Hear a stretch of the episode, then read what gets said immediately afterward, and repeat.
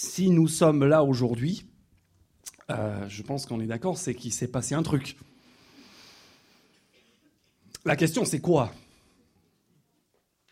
À quoi est-ce que nous venons d'assister? À quoi est-ce que nous avons assisté au cours de ces quatre dernières années? À quatre ans, on était une poignée dans un salon. Ce matin, on est 200 personnes entassées dans cette pièce. Que s'est-il passé? À quoi est-ce qu'on a assisté? Certains diront que ce qu'on a vu ce matin, ce sont des gens qui ont fait un choix de religion des gens qui ont adhéré à des valeurs dites chrétiennes. D'autres diront non, non, non, non, c'est en fait ce qui a fait la différence, c'est la découverte d'une communauté bienveillante. Ou peut-être, peut-être qu'ils étaient en train de passer par un moment de fragilité psychologique et puis ils avaient besoin de quelque chose, ils avaient besoin d'une béquille, euh, comme Maxime l'a dit. Est-ce qu'ils se sont fait embarquer dans une secte? Est-ce que quelqu'un a profité d'eux?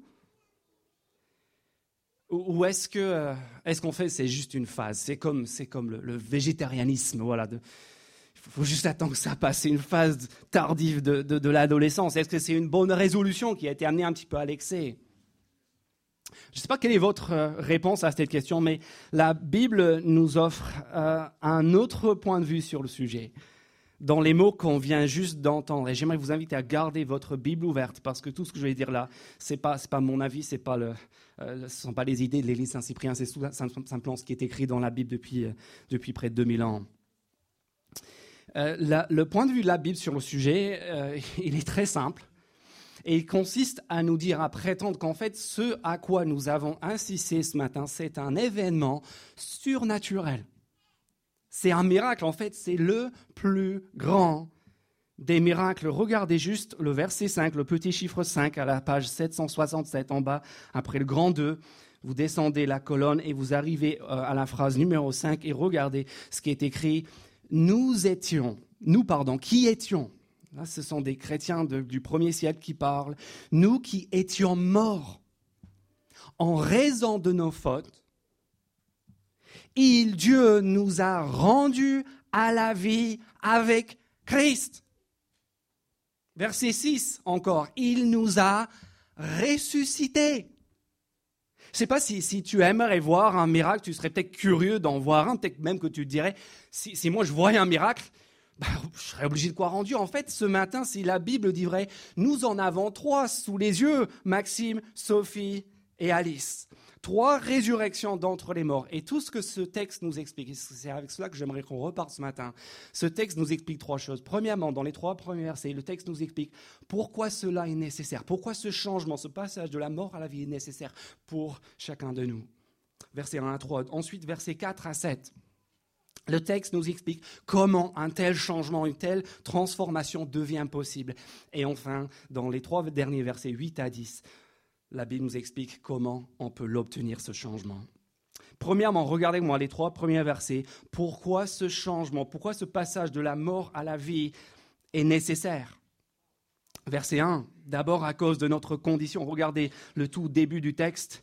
Quant à vous, vous étiez, dit l'apôtre Paul à ses premiers chrétiens, vous étiez morts à cause de vos fautes et de vos péchés l'un des pères fondateurs des États-Unis d'Amérique, Benjamin Franklin, euh, a dit une fois à un ami, il y a deux seules choses dont nous pouvons être certains dans la vie, ce sont la mort et les impôts.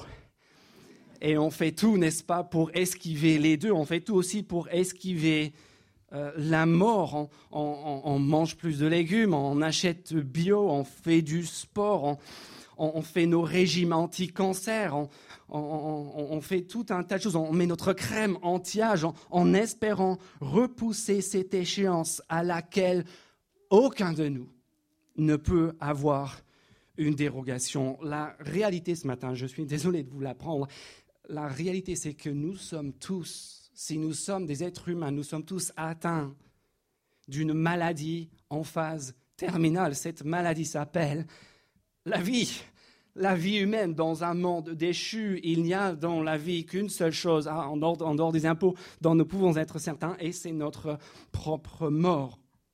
Chaque minute qui passe, nous rapproche inexorablement de cette échéance.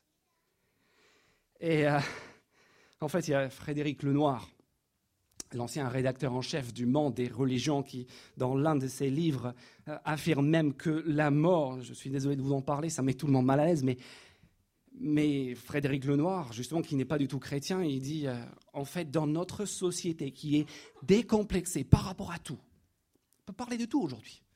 On peut parler du sexe, on peut parler de notre orientation, on peut parler de l'argent, on peut parler de tout ce que vous voulez, mais, mais le dernier tabou, dit-il, en fait, c'est la mort.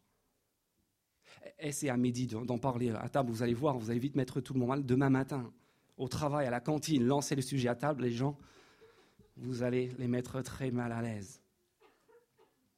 Mais vous savez quoi, au fond, quand on lit au verset 1 qu'on est mort, en fait, au fond, on ne parle pas de notre mort physique, on parle, la Bible parle d'une autre mort, de notre mort spirituelle, une mort qui est plus grave encore, une mort, en fait, dont la mort physique n'est que tributaire. Si, vous aviez demandé à nos trois amis, si vous leur aviez demandé il quel était leur avis sur Dieu, ce qu'ils pensaient de lui, vous savez ce qu'ils vous auraient répondu? Rien. Pas grand-chose, j'ai pas d'avis, je m'en fiche en fait. Ils l'ont tous dit, dans les faits, même s'ils savaient vaguement, peut-être qu'ils s'en sont fichés. Ils s'en foutaient royalement. Pourquoi? Parce qu'il était mort. Comme chacun de nous par nature, vous savez, l'athéisme, des fois, on voudrait nous faire croire que l'athéisme est quelque chose d'étonnant, quelque chose d'original, une démarche courageuse. En fait, l'athéisme, à partir du moment où nous sommes spirituellement morts, c'est juste normal, c'est extrêmement, c'est profondément banal. Pourquoi? Parce qu'on est tous par nature indifférents, insensibles à Dieu et à tout ce qui le concerne. Et pour tout dire, et pour tout dire, cela nous arrange bien de croire qu'il n'existe pas, n'est-ce pas? Philosophe euh, anglais du début du XXe siècle, Aldous Huxley, a dit Je ne veux pas que Dieu existe parce que cela me libère à mes propres désirs érotiques et politiques. Et on est tous d'accord avec lui. On ne veut pas que Dieu existe parce qu'on ne veut pas lui, parce que ça nous arrange. Et c'est exactement ce que la Bible nous dit. On est mort spirituellement. Mais ensuite, regardez le verset 2. Parce qu'en plus de notre condition de mort physique et spirituelle, il y a aussi trois influences, trois influences auxquelles ces, euh, ces gens du premier siècle qui ne croyaient pas encore euh, en Jésus étaient assujettis. Trois influences. Première influence, celui du monde qui les entourait. Regardez, ils pratiquaient ces fautes et ces péchés, verset 2, autrefois conformément à la façon de vivre de ce monde. Si vous voulez comprendre ce qu'est l'influence du monde, juste pour en avoir un aperçu, euh, réfléchissez un instant à ce phénomène de la mode vestimentaire. Alors ça, c'est un phénomène qui m'a toujours amusé. Et en fait, on est tous à fond dedans. On est tous à fond. En fait, même les gens ringards sont à fond dans la mode. C'est juste qu'ils ont 15 ans de retard par rapport à tous les autres, mais ils sont quand même en train de suivre le mouvement. Je ne sais pas si vous avez remarqué, mais le, paradoxe extraordinaire de la, mode vestimentaire, c'est nous réussir, en fait, selon les époques, selon les années, les saisons, réussir à nous faire, à, nous faire tous nous habiller exactement de la même façon, mais en revendiquant, en croyant sincèrement à notre originalité en croyant à notre singularité, qu'on est unique, qu'on est les seuls à avoir pensé. On va au magasin, on revient, on met nos fringues devant la glace, on se regarde, on se dit Oh, tu es superbe tu es irrésistible, tu es extraordinaire. Et puis dans la foulée, on ressort les photos de nos parents d'il y a 20 ans et on est mort de rire. Regarde les brushing des stars des années 80, le short de Michel Platini et on est éclaté, on est explosé. Il y a juste un problème, c'est que dans 20 ans, nos enfants vont faire exactement pareil avec nous. Donc pas de photos aujourd'hui, s'il vous plaît. Vous savez ce qu'on fait ensuite tous? Le courant sans même le savoir, même en croyant qu'on est différent. Et ici, ce n'était qu'une question de tenue, ce ne serait pas grave, mais, mais en fait, il n'y a pas que la, mode vestimentaire, il y a aussi la, mode intellectuelle. Il y, a, il y, a, nos croyances, nos valeurs, nos certitudes, nos convictions qui dans 50 ou dans 100 ans vont, vont, vont sembler tout autant dépassées et démodées que, que, que celles qu'avaient nos, nos grands-parents et, et, nos arrière-grands-parents au début du XXe siècle. On est, dans, on est sous l'influence, mes amis. On est tous sous l'influence du monde dans lequel on vit. Mais ce n'est pas tout. Regardez la suite du verset 2.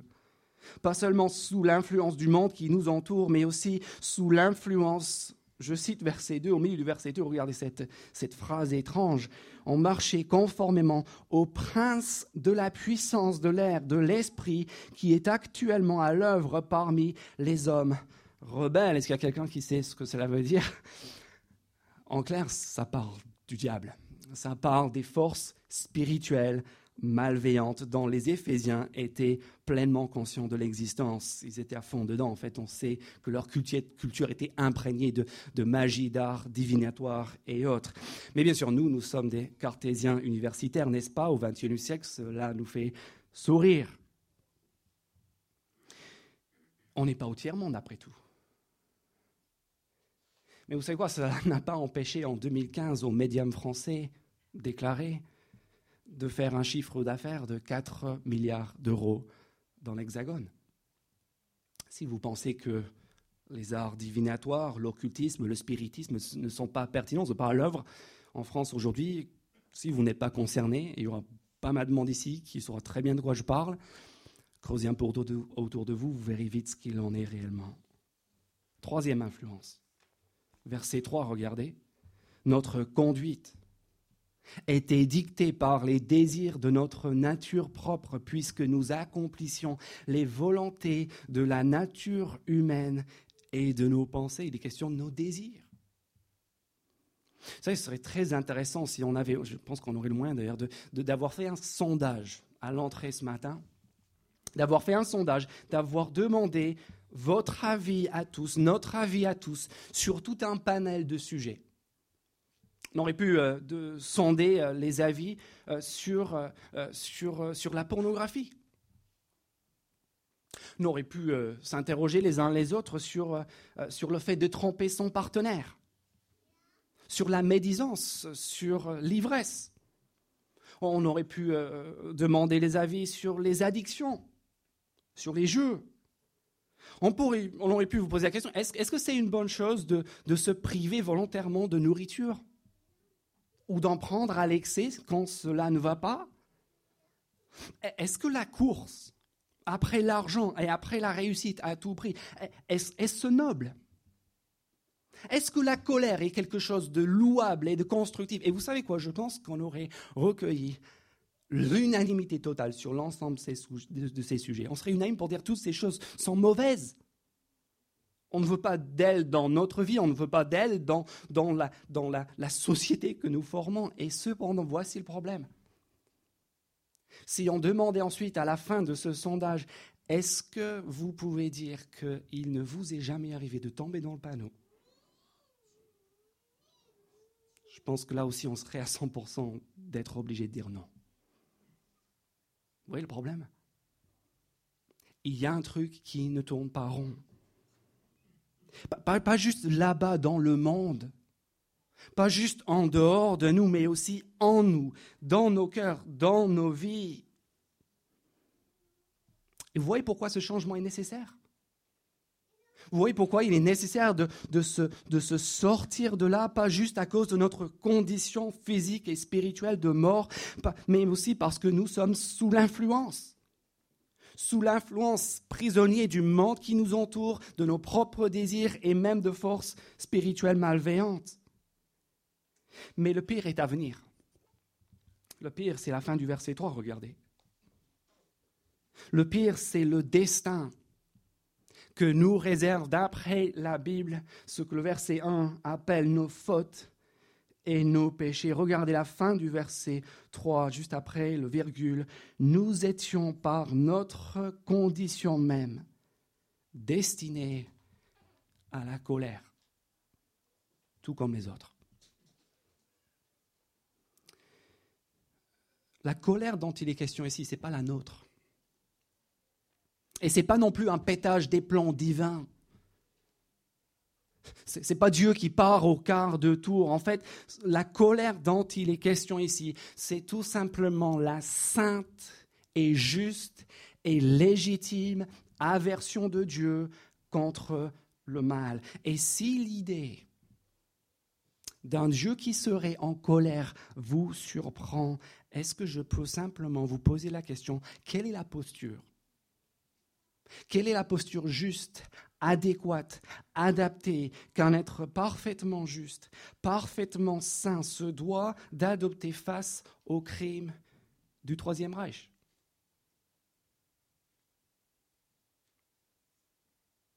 Face à ce qui s'est passé en France sous Vichy. Face aux attentats commis par Daesh, face aux atrocités commises en Syrie. Si Dieu existe, je ne dis pas qu'il existe, mais s'il existe, quelle doit être son attitude, quelle doit être sa réponse? Face au vol, face au meurtre, face au viol. Et que dire de l'infidélité, du mensonge, de la tremperie, des petits arrangements dont personne n'est censé être au courant? Que dire des insultes, des violences, de la discrimination. Qu'est-ce qu'on doit dire face à ces choses-là? Vous savez, quand nous, nous sommes victimes de l'une ou l'autre de ces choses, quelle est notre réaction? Colère. Balance ton porc. Dénonce. Prends la revanche. Mais bien sûr que nous sommes en colère. Et nous avons raison d'être en colère. Le problème, c'est quoi? Le problème, c'est que Dieu, qui est infiniment plus juste, qui est infiniment plus saint que, que, nous, va appliquer à nous et au mal qui est dans chacune de nos vies cette même exigence de justice. Et c'est pour cela que nous sommes, d'après la Bible, verset 3, enfants. De colère. C'est ça notre destin. Et vous voyez que si on s'arrête au verset 3 aujourd'hui, ce n'est pas, un jour de fête. Aujourd'hui, en fait, c'est notre enterrement à tous. On aurait dû venir habiller tous en noir.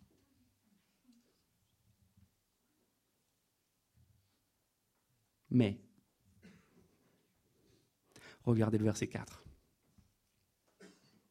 Quel est le premier mot du verset 4 Mais.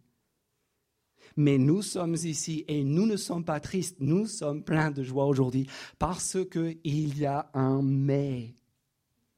Et ce mais vous explique pourquoi ce jour est un miracle, un miracle extraordinaire. Regardez verset 4.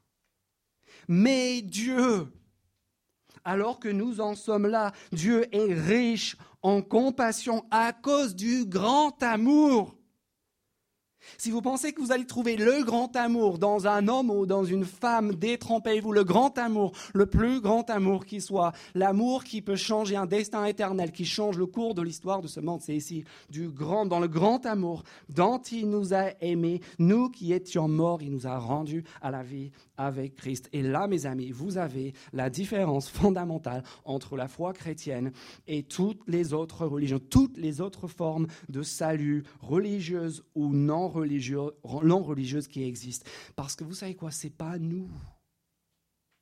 C'est pas nous qui essayons d'aller vers Dieu, de nous frayer un chemin vers lui.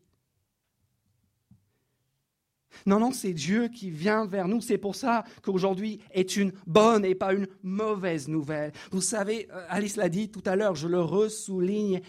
La Bible, ce n'est pas une longue liste de règles. Ce n'est pas une longue liste de règles de tout ce que nous devons faire pour Dieu, pour espérer peut-être un jour avoir un petit pourcentage de possibilité d'être en règle avec lui. Non, non, non, non, non, non. Si vous pensez que la Bible, c'est ça, prenez la Bible qui est sur votre chaise avec vous, lisez-la, s'il vous plaît. La Bible, c'est le récit extraordinaire de ce que Dieu fait pour nous en la personne de son Fils, à travers de sa vie, sa mort et de sa résurrection. Parfois, on voudrait nous faire croire que, que, Dieu est un père fouettard. un rabat-joie, quelqu'un qui, qui, qui, veut nous casser, un, un, législateur impitoyable qui nous attend tous au tournant. Mes amis, ce n'est pas ce que la Bible dit. Regardez qui il est, ce Dieu.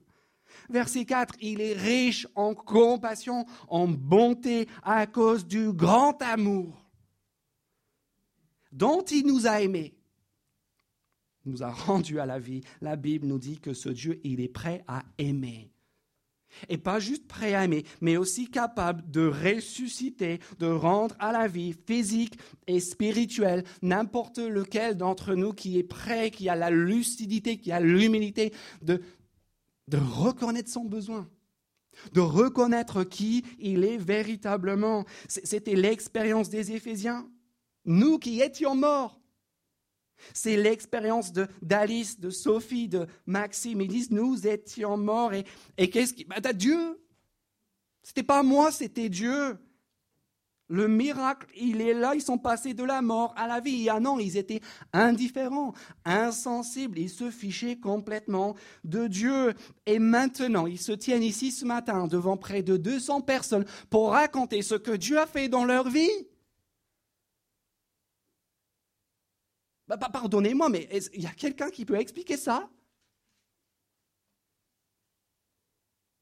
C'était un travail sur soi? Une communauté bienveillante? Un bon coup de prosélytisme? Non, non, non, non, non. Ces gens, ils étaient morts. Comme chacun de nous l'est par nature. Insensible indifférent. Rien à cirer de Dieu et de Jésus-Christ et de la Bible. N'en parlez pas. J'ai même du mal, de la peine à supporter ces deux heures dans ce cabaret. On est mort. Et Dieu nous rend à la vie par Christ. Le christianisme, mes amis, ce n'est pas un gentil hippie qui vient dire au monde aimez-vous les uns les autres. Ce n'est pas des valeurs des Trente Glorieuses. Ce n'est pas une philosophie, non. La, la foi chrétienne, mes amis, c'est tout simplement à la base la puissance d'un Dieu qui ressuscite des morts un Dieu qui, au moyen de la bonne nouvelle, de la mort et de la résurrection de son Fils, est capable de régler tous ces problèmes dont on a parlé dans les versets 1 à 3. Un Dieu qui, par la mort de son Fils, nous sort de notre condition de mort, qui nous libère de, des esclavages à ses influences qui l'emportent tous sur nous. Un Dieu qui peut nous racheter en prenant notre place de cette colère légitime et juste à laquelle nous sommes destinés par nature. Et en fait, c'est pour cela que nous ne pouvons pas rester indifférents ce matin. Euh, regardez un instant le verset 7. Pourquoi est-ce que Dieu a fait cela? Pourquoi est-ce que Dieu a fait cela? Regardez le verset 7. Il a fait cela afin de montrer dans les temps à venir à Toulouse en 2018 l'infinie richesse de sa grâce par la bonté qu'il a manifestée envers nous en Jésus-Christ. S'il vous plaît, ne repartez pas d'ici en pensant à ceux qui en parlaient ce matin. Ne repartez pas d'ici en disant Oh, qu'est-ce que c'était chouette ce que Alice. Même c'était chouette, c'était chouette ce qu'Alice a dit. Ne, repartez pas en pensant à, à ce qui s'est passé autour. Repartez d'ici avec le verset 7, en comprenant l'enjeu. Non, non, leur témoignage, leur exemple témoigne de quoi? Verset 7 témoigne de, de la bonté, de la réalité de Dieu. C'est une preuve, en fait. C'est une déclaration, une manifestation publique, tangible, à votre portée, ainsi qu'à la mienne, de la puissance de la résurrection. La preuve d'une puissance et d'une bonté que je vous suggère qu'il nous faut au moins, au moins prendre le temps d'examiner. Je ne vous dis pas ce que vous avez à croire ou pas, mais je vous dis qu'il y a ici quelque chose, quelque chose qui mérite notre attention. Euh, cette semaine, j'ai reçu de la part d'un garage dans le sud de la France dont je garde un, très mauvais souvenir euh, des, des vœux amicales. Je pense qu'ils essaient de se racheter. Vous savez ce qu'ils m'ont souhaité? Très bizarre, je ne vais pas dire l'adresse, la, marque, mais garage concessionnaire qui m'écrit et qui, enfin, message générique bien sûr, qui souhaite, je cite, succès et santé et que cela dure éternellement. On sait que ça ne va pas être le cas. On, sait que ce sont des vœux pieux. On, se le souhaite, hein. On se souhaite de toujours être en France, surtout la santé, hein. Mais on n'a aucun pouvoir.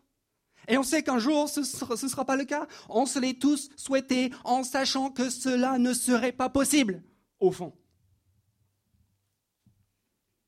Et si ce que ce garage nous souhaite, ce que l'on se souhaite tous les uns les autres, ne se trouvait pas ici, dans la puissance d'un Dieu qui ressuscite les morts, dans la grand amour du Dieu qui a envoyé son Fils, qui a même permis que d'autres placent leur confiance en lui pour manifester, pour faire connaître sa puissance et son amour. Alors qu'est-ce qu'on fait pour l'obtenir, ce miracle? Bah, Regardez les versets 8 à, 10. Notre réflexe à nous, c'est de dire quoi? C'est waouh Je me souviens d'une discussion que j'ai eue avec Maxime. Il m'a dit Mais Jonathan, qu'est-ce que je dois faire? Et c'est notre réflexe à tous. Hein. Quand quelqu'un nous offre quelque chose et, et, on met, mais que, dois-je faire? Je, je, te dois combien? Et la réponse, c'est, verset 5, regardez. Paul a déjà mis, euh, juste entre parenthèses, il a dit au verset 5, à la fin du verset, c'est par grâce que vous êtes sauvés. Il a dit, la facture, rien, zéro. En, fait, si, on veut savoir ce qu'on peut apporter à Dieu, ce que chacun de nous peut apporter à Dieu ce matin, il suffit de se poser la question. Bah, pensez, pensez à mon petit-fils de 6 ans. Il a un beau vélo pour Noël. Posez-vous la question, qu'est-ce que mon fils de 6 ans a apporté, a contribué à son cadeau de Noël?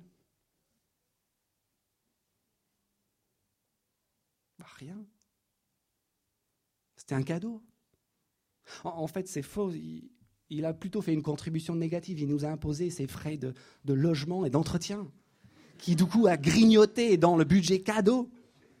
Et tout ce nous a amené son déficit budgétaire. Et, et en plus, je veux un cadeau. De... Il n'a même pas demandé. Et c'est la même chose avec Dieu. Et c'est pour ça que Paul, il revient au verset 8, il, dit, en effet, c'est par la grâce que vous êtes sauvés, par le moyen de la foi, et cela ne vient pas de vous, c'est le don, le cadeau de Dieu. Ça, mes amis, Maxime l'a dit, c'est une immense joie, c'est la joie de l'auteur Paul, l'apôtre Paul, c'est la joie de Martin Luther, l'homme au, au cœur de la réforme protestante, qui après une vie a s'épuisé pour gagner la faveur de Dieu, pour obtenir son approbation, lisent enfin ces textes-là de la Bible et apprennent que c'est cadeau, que tout est gratuit. Qu'en fait, si on, veut placer notre confiance non, non plus en nous-mêmes, mais en ce que Dieu a fait pour nous en Christ, vous savez quoi? C'est Noël tous les jours. Demandez-leur. Vous avez remarqué bien que, nos amis ne sont pas venus pour dire regardez ce que j'ai fait, regardez comment j'ai réussi ma vie par mes propres moyens extraordinaires. Vous savez, c'est ça qu'on fait tous dans la vie en fait, sur nos comptes Facebook, sur nos comptes Instagram. Qu'est-ce qu'on est en train de dire? Qu'est-ce qu'on est en train de montrer? On, montre au monde, regardez-moi, regardez ma vie. Vous avez vu ma copine? Pas mal, hein? Vous avez vu mes diplômes? Bac plus 8. Vous, avez vu ma baraque, mon appartement, ma voiture? Vous avez vu comment mes enfants sont mignons? Vous avez vu comment je suis gentil, toujours gentil avec les autres? On passe notre vie à revendiquer, à montrer aux autres, s'il vous plaît, adorez-moi, adorez-moi, j'ai besoin. Adorez-moi, félicitez-moi, dis-moi que je suis quelqu'un de bien. Et vous savez, la religion, c'est exactement pareil. C'est quoi la religion? C'est des gens qui disent, je, moi je fais ramadan au mois d'août. Rien bu, rien mangé toute la journée. Moi, moi, je fais carême. Moi, j'ai fait 300 km du chemin de Saint-Jacques de Compostelle. Oh, moi je sers, moi je prêche, moi je suis pasteur. Regarde, ça c'est la religion. Félicitez-moi. Dieu, s'il te plaît, hein Sur mon compte, sur mon compte, vas-y. Au ciel. Pas pas d'argent. Le problème avec ça, c'est quoi? Le problème, quand on réfléchit comme ça, c'est qu'en fait, on n'a jamais lu la Bible, on n'a jamais compris l'Évangile. Regardez bien le verset 9. Verset 9, ce n'est pas par les œuvres afin que personne ne puisse se vanter. C'est pas merveilleux ça Mais en plus de générer de la joie, en plus d'exclure l'orgueil, regardez cette grâce, ce cadeau génère aussi une vocation, donne un sens à la vie. Regardez le verset 10. Ça c'est juste monumental. Il dit en réalité, verset 10, c'est lui, c'est Dieu qui nous a fait nous avons été créés en Jésus-Christ. Et là, là il ne parle pas du, du, début de la création. Là, il parle de cette résurrection du jour en place notre foi en Jésus-Christ. Il dit que ce jour a une portée cosmique équivalente aux origines de l'univers. Et que ce jour nous libère aussi enfin de cette obligation de nous prendre pour Dieu, de, tout porter nous-mêmes, d'être toujours le centre, d'être toujours la solution. Et on peut se dire, en fait, vous savez quoi, je ne suis pas Dieu, j'ai essayé, ça n'a pas marché. Je suis fatigué. Mais bien sûr, tu es fatigué, tu n'es pas Dieu. Et on peut découvrir, c'est lui qui nous a fait. Et on peut enfin s'épanouir. Non plus en essayant de tout porter sur nos épaules, mais en étant, en prenant notre place la bonne place, celle qui nous convient, la place de créature. Et enfin, Maxime, Sophie, Alice, regardez bien la fin du verset 10, juste. Regardez, pour finir, pourquoi nous avons été créés, recréés en Jésus-Christ. Regardez comment cette grâce nous assure aussi un avenir. Aujourd'hui, aujourd'hui, ce n'est pas la fin. Non, non, non, non, aujourd'hui, c'est le début. Regardez verset 10 à la fin du verset. Il nous a créés en Jésus-Christ par sa grâce pour des œuvres bonnes que Dieu a préparées d'avance afin que nous les pratiquions. De, même que Dieu est le seul responsable de notre résurrection spirituelle et physique, bah, en fait, de même, il, a, a préparé tout ce que vous allez pouvoir faire de bien pour les autres dans l'avenir. Vous voyez que tout est grâce. Du début jusqu'à la fin, tout est cadeau. Qu'est-ce qu'on doit faire pour obtenir ce changement, pour vivre ce miracle? Rien. Rien, c'est un cadeau qui est offert à tous et qui est offert ce matin à quiconque voudrait bien s'y intéresser, voudrait bien l'accepter. C'est un cadeau, c'est offert. Et parce que c'est un cadeau, et parce que c'est grâce, ne me dites pas, j'ai pas le bon profil. Ne, me dites pas, mon casier est trop lourd. Ne, ne dites pas, je connais pas assez la Bible. Ne, ne, dis pas mon, cas est trop compliqué, mon passé est trop lourd, mon péché est trop grave, parce que vous savez, il y a une seule chose que nous pouvons apporter à Dieu ce matin, qu'il est nécessaire d'apporter à Dieu ce matin, c'est notre péché. Et puisqu'on en a tous plein, ça tombe très bien. En fait, la vérité, c'est quoi? C'est qu'il n'y a qu'une seule chose qui puisse nous priver de ce cadeau extraordinaire que Dieu nous offre ce matin. Vous savez ce que c'est? C'est notre propre incrédulité. Seule barrière. Notre orgueil. Notre insistance, notre acharnement à vouloir nous en sortir par nous-mêmes. Mes amis, on a vu pourquoi ce miracle était nécessaire. On a vu comment Dieu l'a rendu possible. On a vu aussi comment l'obtenir. Et tout ce que je veux vous dire, c'est simplement, qui que vous soyez, ne vous privez pas ne vous privez pas de ce cadeau extraordinaire. Si c'est la première fois que vous entendez parler tout cela, je comprends, c'est très bizarre. Mais prenez le temps d'y réfléchir. Passez pas de suite au dossier suivant. Prenez le temps. Parlez-en avec la personne qui vous en est, parlez-en avec, euh, avec l'une des personnes qui a donné leur témoignage, parlez-en avec moi si vous voulez. Si ça fait un moment que tu y réfléchis, et peut-être que tu te sens qu'aujourd'hui c'est le bon jour pour prendre cette décision, pour, pour accepter ce cadeau, ne tourne plus autour du pot. Accepte-le. Aujourd'hui, c'est peut-être le bon jour. Et puis si vous l'avez déjà reçu, si vous avez déjà accepté ce cadeau, je vous invite ce matin aujourd'hui de vous rappeler de ce que cela représente réellement, de vous le réapproprier, de vous rendre compte de tous les énormes bienfaits qui sont les nôtres en Jésus-Christ, si ce que la Bible dit est vrai. Et puis posez-vous la question, à qui d'autre est-ce que je pourrais partager, faire connaître ce bienfait immense?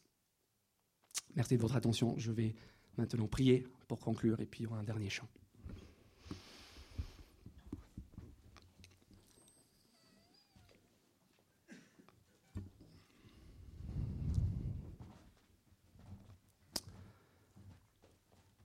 Notre Père, merci euh, pour ce jour. Merci parce que quel que soit notre avis sur la foi chrétienne, quel que soit notre point de vue par rapport à ce que Alice, Maxime et Sophie ont exprimé, on voit qu'ils sont heureux. On voit qu'il s'est passé un truc. On voit qu'on n'est plus 10-15 euh, personnes dans un salon. On voit que tout ça, il n'y a, pas d'explication pour cela.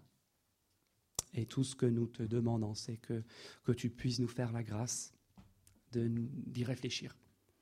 Pas de balancer notre cerveau à la poubelle, pas de céder à nos émotions bêtement, mais de réfléchir, de nous poser des questions, de vraies questions. Et on te que dans ta grâce, tu nous accordes de trouver les réponses, les réponses que Maxime, Sophie et Alice ont trouvées. On te les remet. te remercie parce que non seulement tu les as attirés à toi, tu leur as communiqué cette vie physique, spirituelle qui va durer éternellement, si la Bible dit vrai, mais parce que en plus tu as préparé aussi tout ce qu'ils vont pouvoir faire de bien et d'utile toutes les façons par lesquelles ils vont pouvoir manifester aussi ton amour autour d'eux dans les années à venir. Pour toutes ces choses, nous te disons merci pour cet immense cadeau.